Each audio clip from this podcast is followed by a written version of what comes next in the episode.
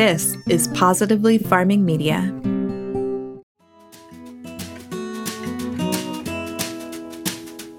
Want to be the first to try Ross Roos Farms experimental series goat milk soaps and be surprised each quarter by what's in your shower, but in a good way? Then My Soap CSA is for you.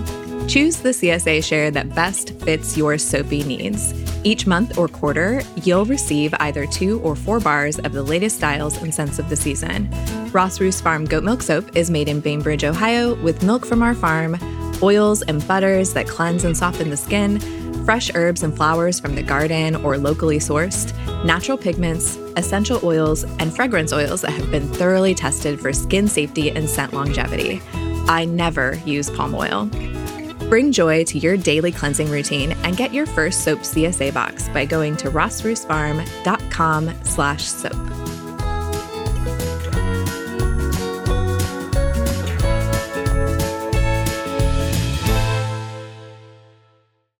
Welcome to We Drink and We Farm Things. This is the Farm Comedy Podcast that is an adult happy hour for the farming community. We drink adult beverages, talk about the ups and downs of farming things, and give zero clucks about not having the perfect farm life. We keep it real with you and share the mistakes we've made and what we've learned so you can feel less alone in this farm thing. We drink things, we farm things, we drink and farm things.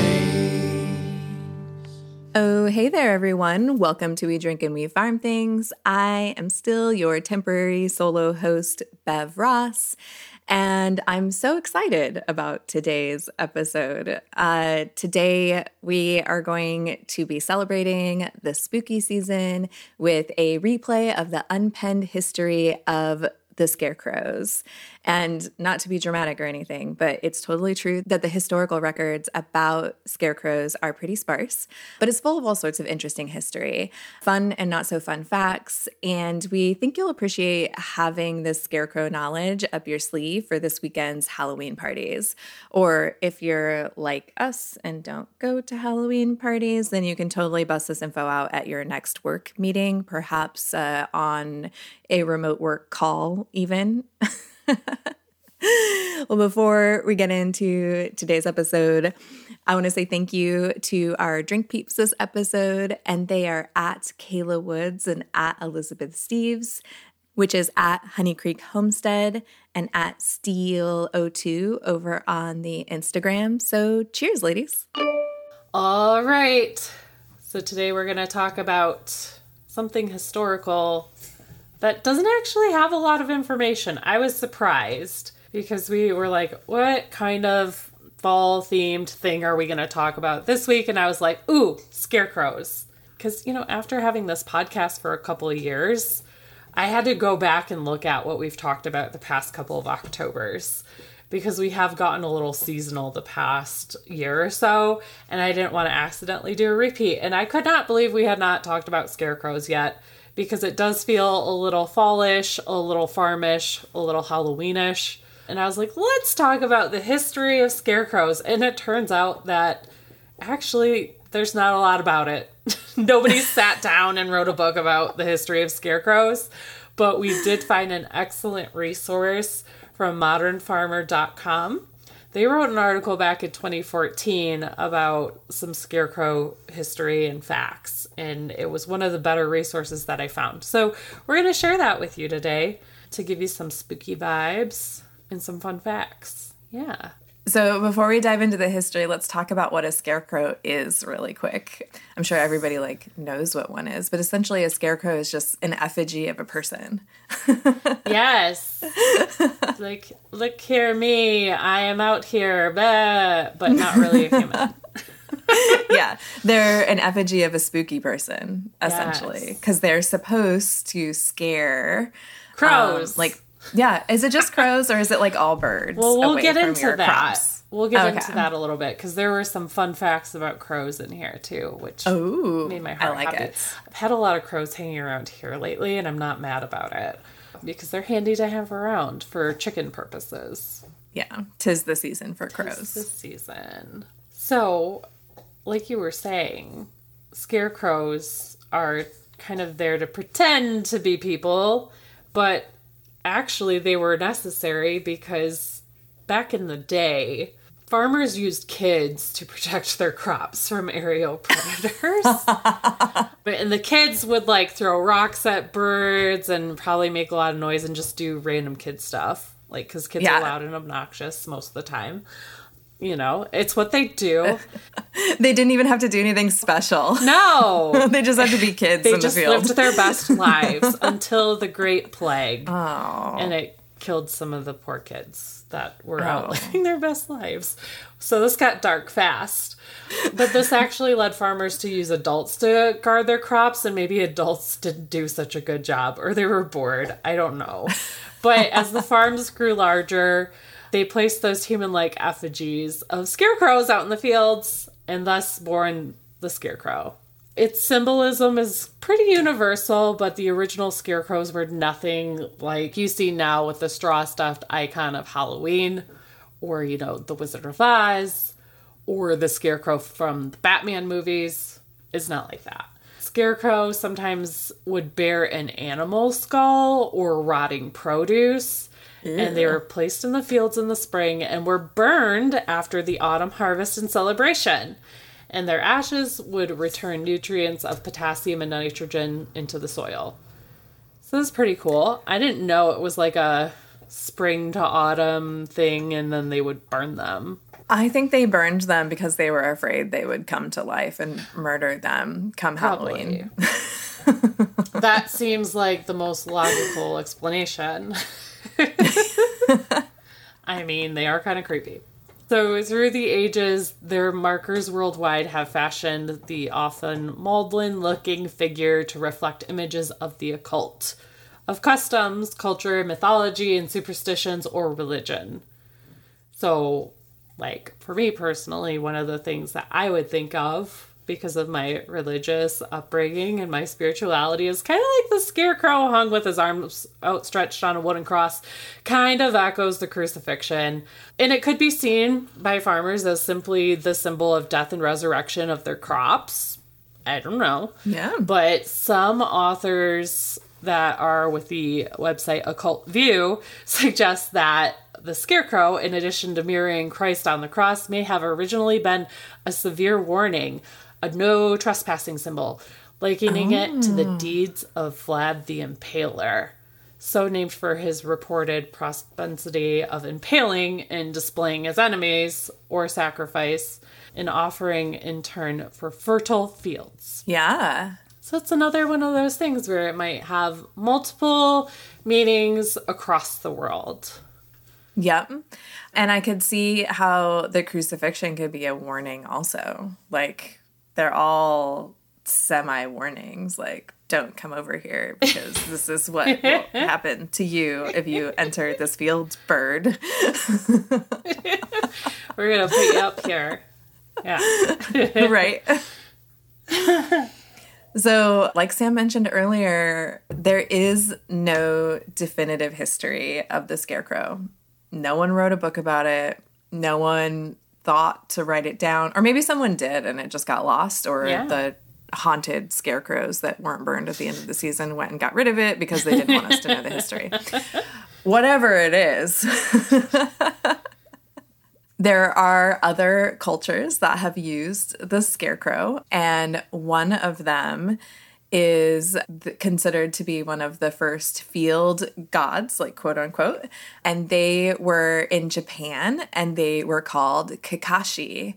And that was a deity of knowledge and agriculture, such as Kuebiko, who is unable to walk and just stands in the fields, probably scaring the crows away. So neat. Your mug is so appropriate today, and you probably didn't even know it. Yeah, I mean, after this, I'm just gonna put on a flowy dress and go stand out there, chase the crows. Can that be my job now? I Yeah. do it. There you go. And American folk art historians say that scarecrows are in a class known as ephemerals, which basically just is a fancy way of saying they don't last very long. So it's art that goes away quickly, Yeah. Like snowmen. Yeah. like snowmen, yeah, or food. Yeah. so in ancient Greece, wooden figures of Priapus, a god of fertility, horticulture, and viticulture, were placed among crops as guards. Images of Norse god Odin and his ravens, Hugin and Munin, have also been cited as model for early scarecrows. So, no matter their cultural roots, scarecrows worldwide were conceived of the need for scaring things, period. So, it can all look different across the world, but at the end of the day, it's just to scare the crap out of some things. So it turns out anywhere where food is grown, something scary was necessary to chase the crows away. Yes. Basically, Exactly. in a nutshell.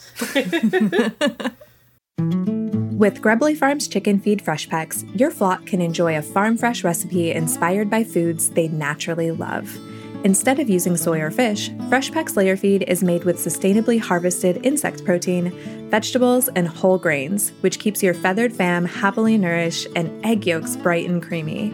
And every peck is rich with essential vitamins and minerals for strong feathers and eggshells, as well as probiotics to aid in digestion. Not only is Grubbly Farms Fresh Packs a great choice for you and your flock, it's earth friendly too.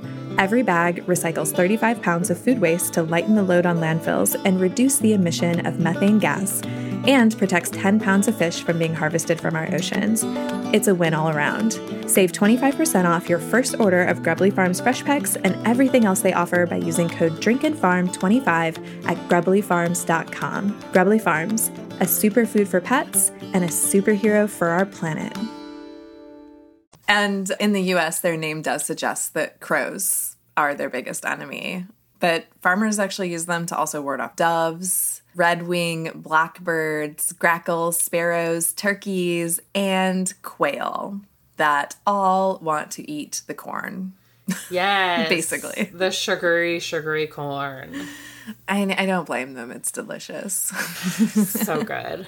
So, a farmer's field from planting season to harvest actually supplies wild birds with the nutrients needed to live, which is one of the reasons why they wanted it so bad. Easy meal, lots of energy, sugar.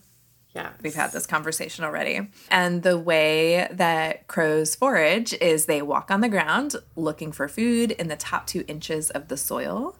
And along with the seeds, they eat nuts, earthworms, baby moths, or beetles. So they've got a keen eye for soil that has been turned because turned soil tends to offer up all of those yummy goodies that they want to eat. So fields are the perfect place for crows to go look for these things and they don't got to dig it out themselves. I get it. Yeah. And young corn is kind of like a mill turning stored starch into sugar and is highly sought by birds. And crows tend to forage in the field in flocks, so they don't do this by themselves, which means they do a lot of damage. Yes. And once a plant has used up its sugar, birds will depart and leave fresh green vegetation for the next fester, such as deer. So birds then return looking for munching insects. Circle of life. it's a cycle. Yes. Yep. So today, many young people may be more familiar with scarecrows from Halloween decorations than the field. Some farmers prefer to tend land the old fashioned way. However, things like tractors and engine driven plows kind of didn't really mean you had to keep scarecrows up, but on a smaller acreage, you might still see, see some. But for bigger places, bigger farms, sometimes the scarecrows have been replaced by chemicals and high tech mechanisms, such as a digital scarecrow with infrared sensors that emits ultrasonic waves. So, wait, we took the terrifying scarecrow and we gave it lasers. Yeah, we gave it, we made it a robot. oh gosh. so now they're definitely going to take over. I don't know. I don't know if that was such a great idea, guys. Oh, I don't think so either, but eh, what do I know? The scarecrow has hung on in certain parts of the world, though, like Japan. Rice farmers still use them, and they go full creepy and use old doll heads and use store mannequins. And you might also see this in rural towns throughout Europe.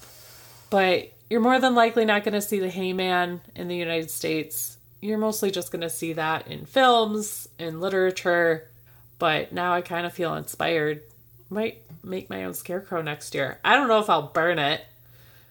You'll want to make sure you put the right things in it if you're going to burn it to like benefit your land. But I feel like if I made a scarecrow, it would be full of funny things that you shouldn't burn. Probably. Mine would be wearing a polyester jumpsuit. Ooh, good choice. That's pretty scary. Yeah, that's pretty scary. One of those polyester like bodysuits, and I don't know. I don't know what else I could wear. Old yoga pants with holes in it. There you go. oh. So that's really funny that the scarecrow, like as we know it or as we picture it, essentially is just kind of there for storytelling. Like mm-hmm. it's not really what was actually used. So it's kind of like a like a caricature of Yeah. farm life almost. Yeah, it was Hollywoodified. Oh, I get it. I get was it. I mean, honestly, mm-hmm. rotting produce and cow skulls sounds way scarier, anyways. Yeah, maybe we should go that route next year and make our neighbors really talk. I hope you enjoyed revisiting this episode all about the unpenned history of the scarecrow. For full show notes for this episode, go to drinkandfarm.com slash 216. There are going to be links in there to other spooky season episodes so that you can check those out if you'd like to revisit a handful more. And I wanted to ask you uh, before we were done for the day to share your costumed animals with us. So, post a photo or a reel on IG of one or multiple animals in costume and tag us at Drink and Farm. And we'll come squeal over how adorable they are or scream in fright. Uh, and um, it just sounds like such a fun way to celebrate the spooky season together um, and get to see more costumed animals. So we would love it if you would do that. Just a few Patreon shout outs. Angela Hollis, Tonya Harold, Kimberly Taylor, and DC Teitzel. Thanks so much for being Patreon peeps. We so appreciate you and your support of the show. All right, until next time, drink, farm, and give zero fucks. Bye, guys. We drink things, we farm things, we drink and farm things.